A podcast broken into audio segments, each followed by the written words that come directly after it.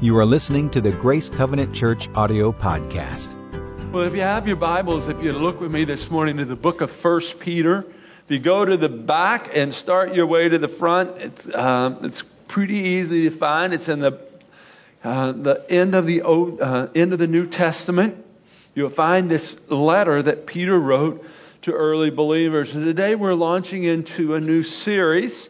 So we're going to be hanging out here for a while in the book of First Peter. So I would encourage you this week take about 20 minutes and read through this letter that Peter wrote. But we've titled this series Hope for Today. In the midst of the crisis of what's happened in this past week and the realities of our lives, how many of you know we need hope today? Amen. Hope for today, the hope of Christ in our lives. So that's what we're going to be talking about for the next few weeks. Hope is a, is a wonderful gift from God. It's a source of strength and uh, courage in the face of life's harshest, trials. You know, when we're trapped in a, in a tunnel of misery, it's, it's hope that becomes the light at the end of the tunnel. When we're discouraged, what? It's hope that lifts our spirits. When we're, when we're tempted to quit, it's, it's hope that keeps us going. When we fear the worst, it's, it's hope that brings reminders that God's still in control. When we find ourselves unemployed, it's, it's hope that reminds us that we, we still have a, a future before us. When we feel rejected and abandoned, it's hope that reminds us that, that we're not alone, that we'll make it. And when we come to say our final farewell to someone we love, being they die, it's in that place that hope, hope in life beyond this life, carries us through our times of grief. Put simply, when life hurts and dreams fade, nothing helps us like hope. That's why Peter, who experienced failure, who experienced disappointment, um, who experienced adversity, in the midst of all of that, it's Peter who writes this letter to the early church talking about hope and the hope that, that we have in Christ. See, it's hope in life that makes all of the difference. There's a great story that was in Parade magazine. It comes from uh, a man by the name of Eugene Lang. Eugene Lang was a a self-made multimillionaire, had lots of money, and he was invited in to speak to a group of sixth graders in the inner city of Harlem. So he's going into the hood to talk with a group of sixth graders, and according to the, the, statistics, most of the kids who were in this class would not graduate from high school. Just the reality of the hood that they lived in, the challenges and the adversities of life. It was a predominantly black Puerto Rican neighborhood. So here's this self-made multimillionaire speaking to a group of sixth graders. Like, what in the world is he going to say to a group of sixth graders? So he goes in he approaches the class, he's trying to connect with the class, and all of a sudden he realizes all of the stuff that he's prepared is not going to work. And so he sets his notes aside and decides he's just going to speak from his heart to this group of sixth graders. And it was then that he said these words, didn't know where the words came from, but again, he's speaking from his heart. This is what he said to the students. He said, Stay in school, and I'll help pay the college tuition of every one of you. You get that, those words go out of your mouth and you're trying to figure out how to get them back in. Stay in school. Now, again, this was a group of students in a challenging place in the city, most of whom, according to the statistics, would not finish school. But one of the students said, That day changed my life because all of a sudden I realized there was hope for my future. And there was hope in life. Get this. They follow this class to their graduating year, 90% of the students graduated from high school. 90%. Why? Someone gave them hope for the future. Someone was willing to step up and, and invest in their life. See, hope isn't merely a nice option that helps us temporarily clear a hurdle. It's essential to our survival. Matter of fact, look into your notes there this morning. It's been said that we can live 40 days without food, eight days without water, four minutes without air, but only a few seconds without hope. Take away hope, and our world is reduced to something between de- depression and despair. And we see this reality playing out in the crisis of suicide, where individuals take their lives because they, they feel they have no hope.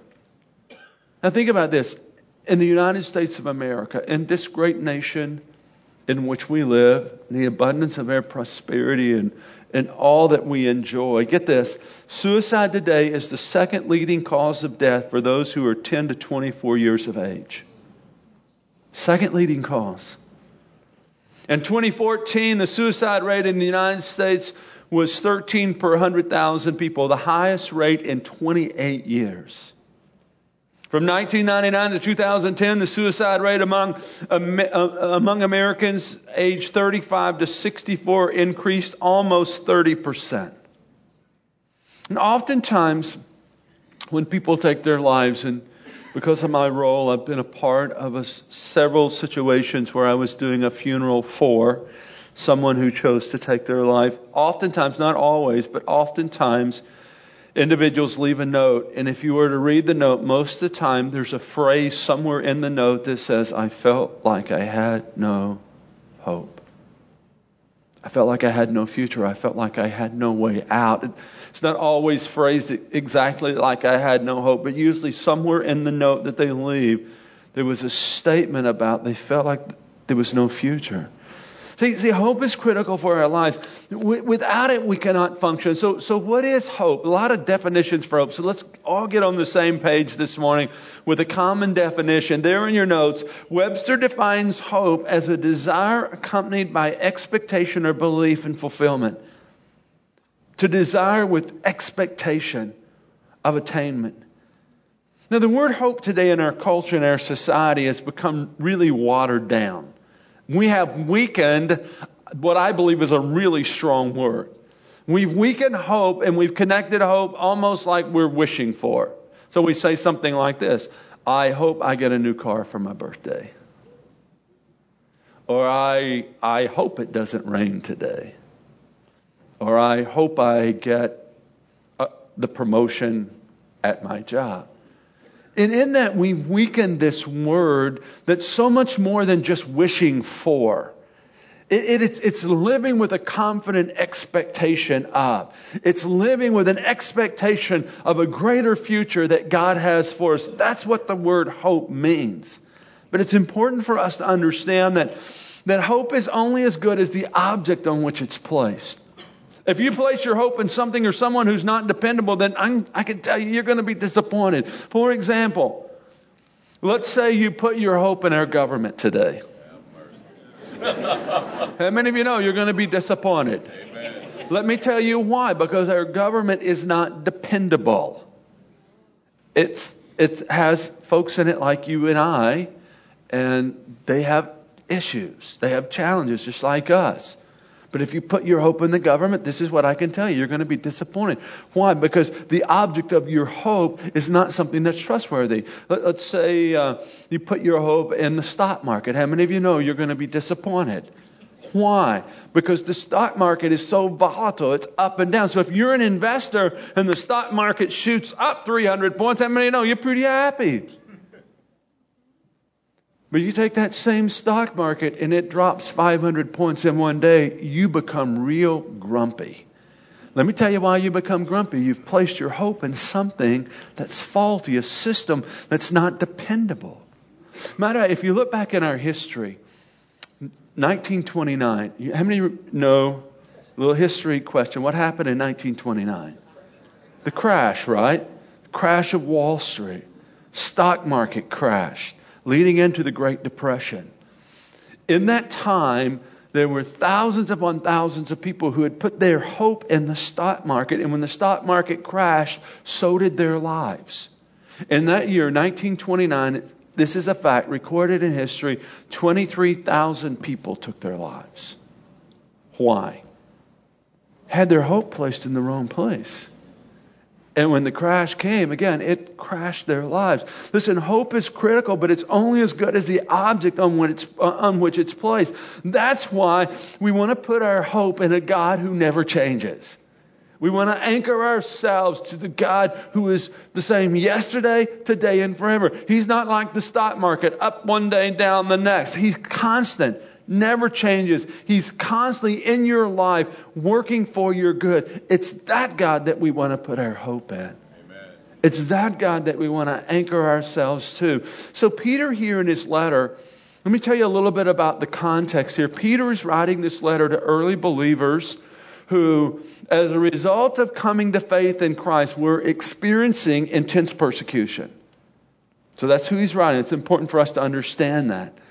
They were being ridiculed, they were being abused, um, they were being made fun of, they were even being martyred because of their faith in Christ. So Peter, writing to these early Christians, said, Hey, put your hope in the God who never changes. That's why he writes them this letter that's all about hope. Because what Peter knows that in the midst of the uncertainty of their time, they must anchor themselves to the hope, the living hope that God brings for our lives. And I would suggest to you this morning that just as the early church needed hope for their day, so hope is critical for our day. We need hope today. So, so let's look to Peter's words here. 1 Peter chapter 1, beginning with verse 3. Peter wrote, Praise be to the God and Father of our Lord Jesus Christ. In his great mercy, he has given us new birth into, catch these two words, into a living hope. Living hope through the resurrection of Jesus Christ from the dead and into an inheritance that can never perish, spoil, or fade. This inheritance is kept in heaven for you, who, who through faith are shielded by God's power until the coming of salvation that is ready to be revealed in the last time. In all this you greatly rejoice, though now for a little while you may have to had you may have had to suffer grief in all kinds of trials these have come so that the proven genuineness of your faith, of greater worth than gold, which perishes even though refined by fire, may result in praise, glory, and honor when Jesus Christ is revealed. Though you've not seen him, you love him, and even though you do not see him now, you believe in him and are filled with an inexpressible and glorious joy, for you are receiving the end result of your faith, the salvation of your souls. And he goes on in verse 10 to talk about this salvation we receive. The, the prophet spoke of it, longing, looking for that day. He says, Hey, the salvation you're living out is so wonderful. Even the angels in heaven are like standing on the clouds looking over, saying, Wow, look at the wonder of the grace of God that they're experiencing in their lives. And then we come to this in, in verse 13. Therefore, if you have your Bible, you might want to underline that word therefore. I'm going to come back to that word in just a minute. It's an important word within this text. Therefore, with minds that are alert and fully sober, set your hope on the grace to be brought to you when Jesus Christ is revealed at his coming.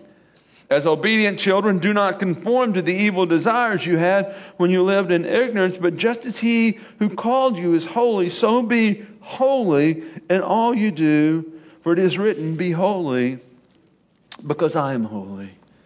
Look back to verse 3. Notice Peter states here that God has given us new birth into a living hope through the resurrection of Jesus Christ. So we have more than hope today. We have living hope. Turn to your neighbor and say, hey, you got a living hope. Go ahead and tell them. It's a living hope because it's grounded to the living Word of God and it's provided to us through our living Savior, Jesus Christ, who was crucified and resurrected on the third day. Therefore, we have a living hope. A living hope is one that has life in it, therefore, it can give life to us. Let me tell you why we have a living hope. Why we can, we can face whatever life brings our way, even death, yet be confident and at peace. The reasons for this living hope we have are, are all recorded right here in the first few verses of what Peter wrote to the early church. And I think that's, it's these truths that we often need to be reminded of. So we have a living hope because first God has provided the way of salvation. If you look back to verse 3, notice Peter says, because of God's mercy, because God saw us in our state of crisis, and because God took action on our behalf, because of God's mercy, there's been this way of salvation that's been opened to us that we might have our sins forgiven and that we might become the righteousness of Christ. 2 Corinthians 5:20 states it like this, for, for God made him, being Jesus, who had no sin, to be sin for us, so that in him we might become the righteousness of God. Listen, we have a living hope because God was merciful. We have a living hope because God opened this way for salvation that's brought hope for our lives. A few months ago, I, I was watching a TV show there was a gentleman who fell down the mountain, rolling down the mountain. He goes over the edge of the mountain and he falls and actually ends up on a cliff. So he's in this precarious situation, injured on this uh, rock cliff hanging on for his life. Rescue squad comes. They have a large rope that they let down to this man uh, to bring him to a place of safety. For that man, as I was watching this happen, I thought, wow, that rope is help and hope for him. The rope became his way of salvation. How did they save this man from this precarious situation? Well, they, they lowered a rope, and it was the rope that became his way to safety. Listen, in the same way, in the same way, through the provision of the cross, we have the way of salvation. The cross for us is a place of help and a place of hope. So, first, we have a living hope because God did for us what we couldn't do for ourselves. God provided the way of salvation. Not only that, we have a living hope because God has promised a secure inheritance. If you look on in verse 4, Peter said, Into an inheritance that can never perish, spoil, or fade that's kept in heaven for you. In other words, it's set aside. Now, how many of you know we all like inheritance? Amen. Come on, get on board with me. Listen, if you don't have a rich uncle, you wish this morning that you had a rich uncle. Why? Because we all like inheritance. And here's the good news.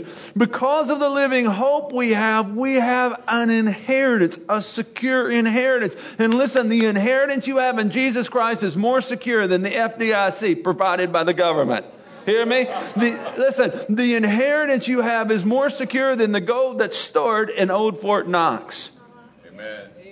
Kept in heaven. Listen, I have living hope. Why? Because Peter says that I have this inheritance that is secure. And notice he says it can never perish, meaning no one can take it from me. He says it can never spoil, meaning it cannot be stained or, or cheapened in any way. He says it can never fade, meaning it'll never grow old because it's eternal. So we have a, a living hope because no matter what happens, we have an eternal inheritance awaiting us. Isn't that good news? So, so we have this living hope because of a promised inheritance that's secure. We also have a, a living hope because God's protecting us from evil forces. If you look on to verse 5, Peter says, who through faith are shielded by God's power, or we could say protected by God's power, until the coming of salvation. So, as believers, we're not kept by our own power, we're kept by God's power. When you accepted Christ as your Savior, get this God the Father, God the Son, and God the Holy Spirit, the Trinity moved in to your life. So wherever you go, you have God with you. Wherever you go, the scripture says that you are shielded by, you're protected by, so you have God guiding you and directing you. You're shielded by God's power. That's what, that's what it means. We have this living hope. How many of you are, how many of you are Star Wars fans? I know we're in church, but it's okay to admit it. God, listen, God knows already. Star Wars. Maybe you'll remember in the Star Wars series, there was a phrase that was made popular, and here's the phrase May the Force, may the Force be with you. And it was a it was a statement that was made as someone was leaving. If you had a if you had a friend, um, Obi Wan Kenobi would often say, as individuals were leaving, "May the Force be with you." It was like, may the favor, may the favor of God, uh, may the favor of the force be with you to protect you. Let, let me tell you something more. Here's the good news this morning is we have the force, not a force. We have the force who's in us. Wherever we go, well, you have the force with you. You have the living God. So, so Peter says here, man, we have this living hope. Why? Because, because God is, is protecting us from evil forces. We're shielded by God's power. But it doesn't stop there. We also have a living hope because God is refining us through times of suffering. Now, we don't get quite as excited about this. We're going to talk about this more next week, so I'm not going to spend much time here. But if you look at verse 6 and 7, Peter says, In this you greatly rejoice, though now for a, a little while you've had to suffer grief and, and all kinds of trials. Listen, we have hope because God is, is using the adversities of life to build into our lives. Even though times might be, might be hard, what God's shaping us through those times for greater opportunities. In other words, God's shaping you through the adversities because this is what He knows. He has greater future for you. He knows He's placed greater potential in your life. Not that He brings the adversity, but He will use the adversity to prepare you for the future He has for you. Why? God has better. Turn to your neighbor and says, turn to your neighbor and say, God has a better future for you. And what oftentimes it's the adversities that refine us. I, I remember growing up as a kid, I have an older brother, and you know, one kid gets in some trouble, two boys gets in lots of trouble. so my brother and I, we could just find all kinds of trouble to get into. Um, and so oftentimes my parents would bring suffering in my life. now, I didn't I didn't appreciate it then. But I can tell you today at 51, looking back, I am so grateful that my parents brought suffering in my life because they, they knew that there was a greater future ahead for me. So, what did they do? At times, in the refining process of my life, they would create suffering, not because they didn't love me, but because they radically loved me. And they were committed to my life and committed to my future. They knew, they knew there was a greater future. So what? They would bring suffering. Now, again, not that God brings suffering, but God uses the adversity in our lives to refine us. Again, why? Because He has greater future. He has greater plans. Talking about living hope, God sees something greater in your future and He says, okay, I'm going to get you ready for what I have for you. Man, that's exciting. So even in the midst of the adversity, we have this living hope. And because of this living hope we have, it should then shape how we live. In other words, living hope should be lived out in such of a way that it's bringing hope to others. It's interesting how Paul writes this letter. I, I asked you earlier to notice a word. Verse 13 begins with the word therefore. Anytime you find the word therefore in Scripture, you need to ask yourself, what is therefore, therefore? Because it's always an important transition.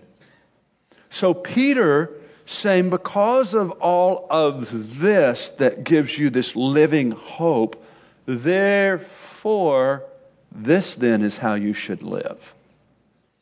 It, he's, what he's playing out here is the, is the privilege responsibility. He's saying to the early believers, listen, you have all of these privileges. Now here's the responsibility. If you have this living hope, okay, this is how the living hope should be lived out. It's kind of like, and we all have different scenarios we could talk about this morning.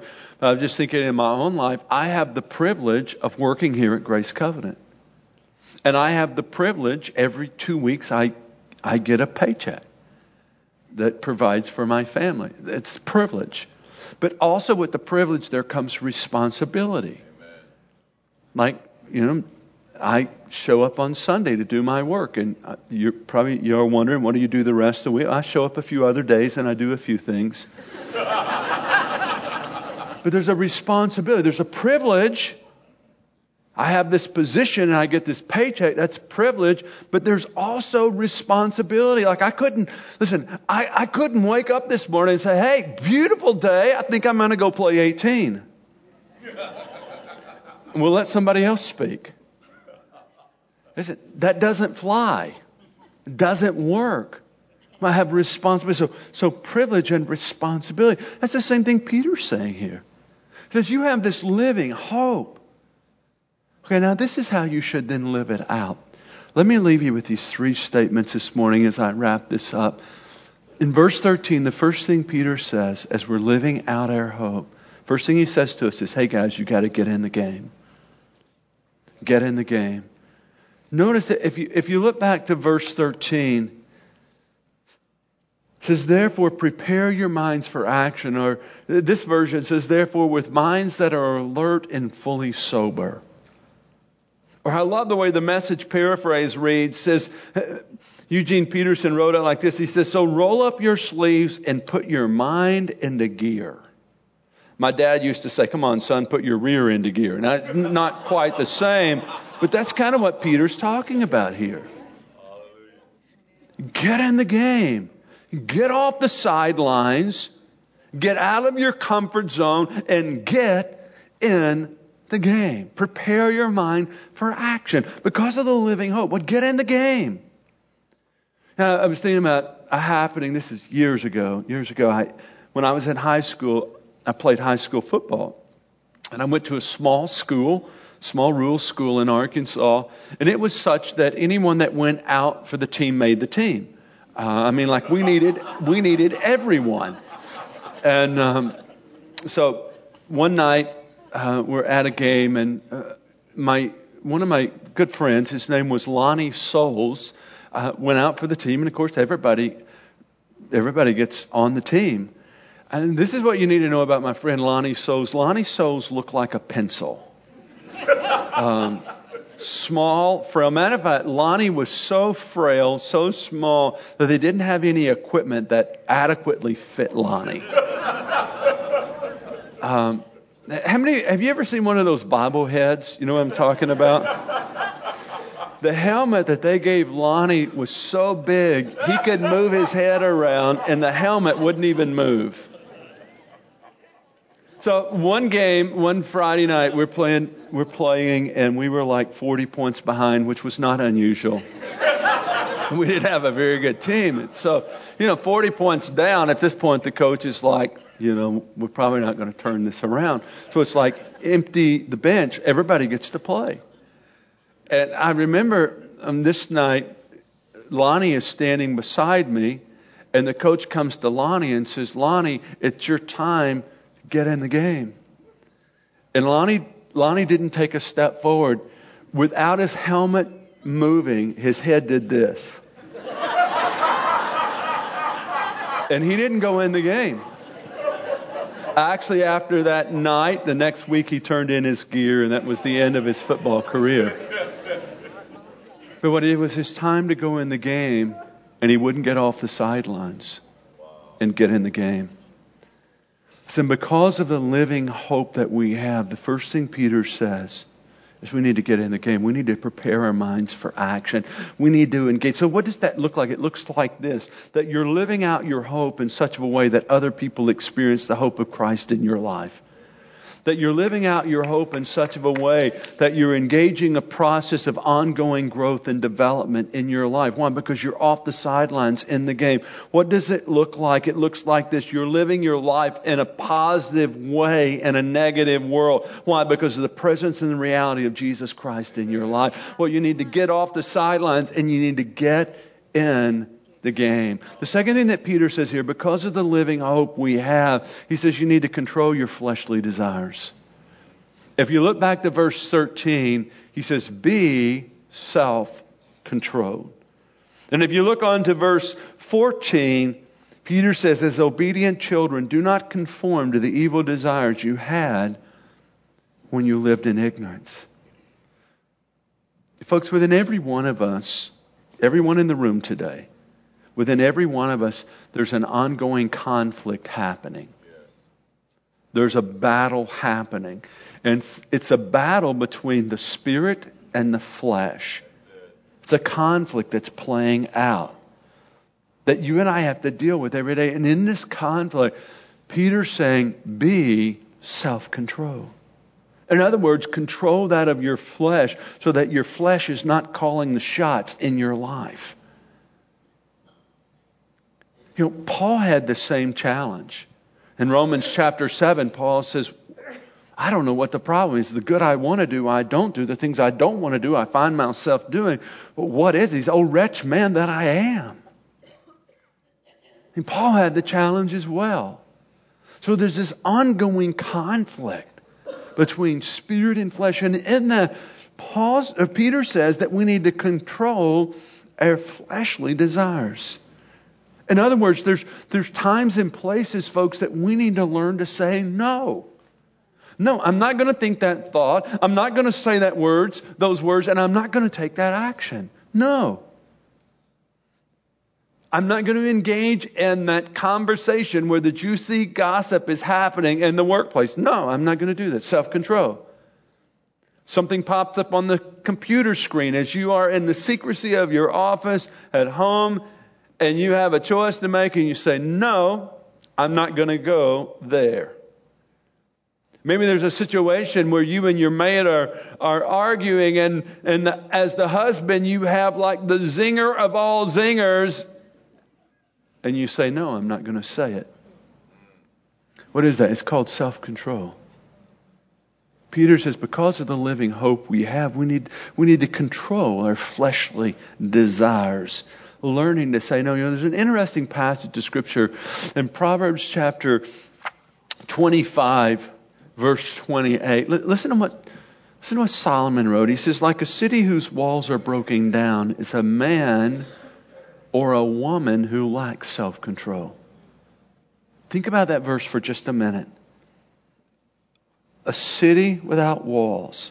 In biblical times, you know what a city without walls was like?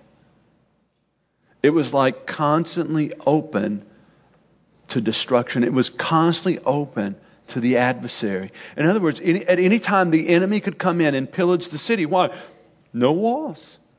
So walls protected in the same way self control in our lives protects our lives. But we need to be, we need to be self controlled rather than being out of control. We need to be self controlled. Rather than being driven by our fleshly desires, we want to be those who are controlled by the Spirit. Again, it's an ongoing conflict. It's a daily battle we all face as we're living out hope. We want to, we want to control our fleshly desires. The final directive that Peter gives us as we're living out our hope is this. He says, live holy. Look, look back to verse 15 and 16. He says, But just as he who has called you is holy, so be holy in all you do. For it is written, Be holy because I am holy. Now, this directive seems a bit overwhelming be holy. And I think it's because of the, the concept we have of holy. We think of holy as sacred. We think of holy as maybe something religious. And, and so when we hear this command, be holy, it's a bit intimidating.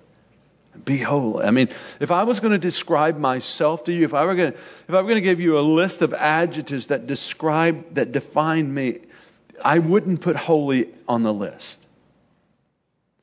Again, because I think we have this misunderstanding of what the word holy means. But it's interesting, if you look in the Greek text, if you go back to the original language, the word holy here means to be different from. Peter's saying, be different from the world because of this living hope you have, be different. In other words, don't, don't be like the world. Be different from the world. To be, to be holy means to be different. But for example, I, I assume your Bible's probably like my Bible. Um, here on the binder, on the binding, it says Holy Bible.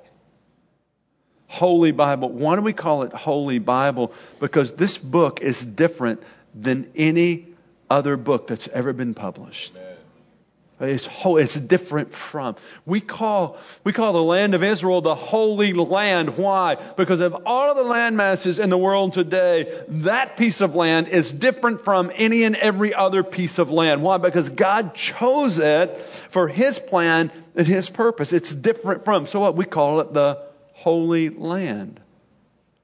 We call Jerusalem the holy city. Why? Because it's different than any other city in the world today. Listen, there's only one city that Jesus Christ said he was going to return to, and it wasn't Charlotte. it's Jerusalem. That's why we call it what? The holy city. But it's different from. So when Peter says, Be holy, this is what he's saying to us. Because of the living hope that you have, be different from the world. Don't allow the world to shape you, to conform you into its image and likeness. Actually, 1 Corinthians 6:20 says this, you've been bought with a price, therefore honor God with your body. Honor God. Be different from. So because of the, the living hope that we have, what do we what do we need to do? Peter says, first get in the game. Get off the sidelines. Get in the game. Listen, if you've been sitting on the sidelines, then the living hope that you have, that privilege brings responsibility. Listen, get in the game. Secondly, Peter would say, because of this living hope, we need to control our fleshly desires. We need to learn to say no. No, I, am not going to go down that road. No, I'm not going to say those words. No, I'm not, I'm not going to think that thought then we need to live holy. We need to be different from. Because of the living hope in our lives, we should be those who live out that hope. And the exciting thing for us is this because of the hope we have, whatever life brings, and listen, sometimes life's not fair and it's not fun. Whatever life brings, we can still be at peace and we can still have confidence. Why? Because of the hope that we have. One last story. I think most of you would know, unless you're somewhat new, most of you would know about a year ago, my, my dad had a, a massive stroke, and he's had some ongoing challenges since then. And um, I'm flying out tomorrow because they're doing this procedure. Um, the carotid arteries become um, almost completely restricted. And so we're going to do this procedure. And my mom's pretty wrecked over it. And so she wants me to come home. Um, but it's interesting as I talk with my dad, dad's like pretty cool with it. And, you know, my dad pastored for 45 years, came to know Christ at a young age, and he's 76 now, so he's been walking with Jesus for a long time.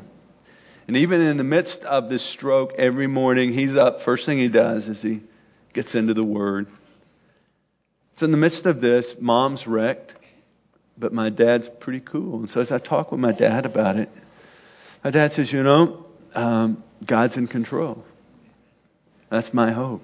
God's in control. And we're going to go in for this procedure on Tuesday, and things go well, then we're going to have better days ahead. If things don't go well, it's still going to be well. He says, You know, son, we're in a win win situation. Isn't that great? We're in a win win situation. What is that, folks? That's living hope. It's the hope we have in Christ. It's good news. Would you pray with me? Lord, I, I thank you this morning for your provision for our lives. God, I thank you that we have hope. Because, Lord, the reality is that sometimes life's not fun, life's not easy, at times life's not fair. Now, Lord, even as for the early believers that Peter would have wrote this letter to, they needed hope. Lord, so we need hope today. And the reality of, of what's happening in our lives. As a Lord, we thank you that we have living hope that we can anchor ourselves to. Though we can't always control the times that we're facing, Lord, what we can always have is hope because of you. And Lord, for that we're grateful. And Lord, I pray for everyone here today, all of my friends, Lord, because I think this is one of those messages that apply to all of us. Holy Spirit, help us get in the game and stay in the game. Or there's individuals here this morning who've been sitting on the sidelines just playing it comfortable. God, I ask that you would make them uncomfortable. They'd get in the game. Holy Spirit, help us to control our fleshly desires. Uh, Lord, because it's written in your word in Galatians 5, Lord, the things of the flesh are contrary to the things of the Spirit. Uh, Holy Spirit, help us to say no more. To say no to the things we need to say no to, to, to be self controlled. Holy Spirit, work that in our lives. And thirdly, Holy Spirit, help us to be holy. Help us to be separate from. May we not be pressed into the mold of the world or the system of the world. But Lord, by your Spirit, help us to live holy, bringing honor to you and being a witness to a watching world. Holy Spirit, again, help us to that end. Amen. For more information on Grace Covenant Church, our service times, ministry opportunities, directions, and more, visit us at gracecovenant.org.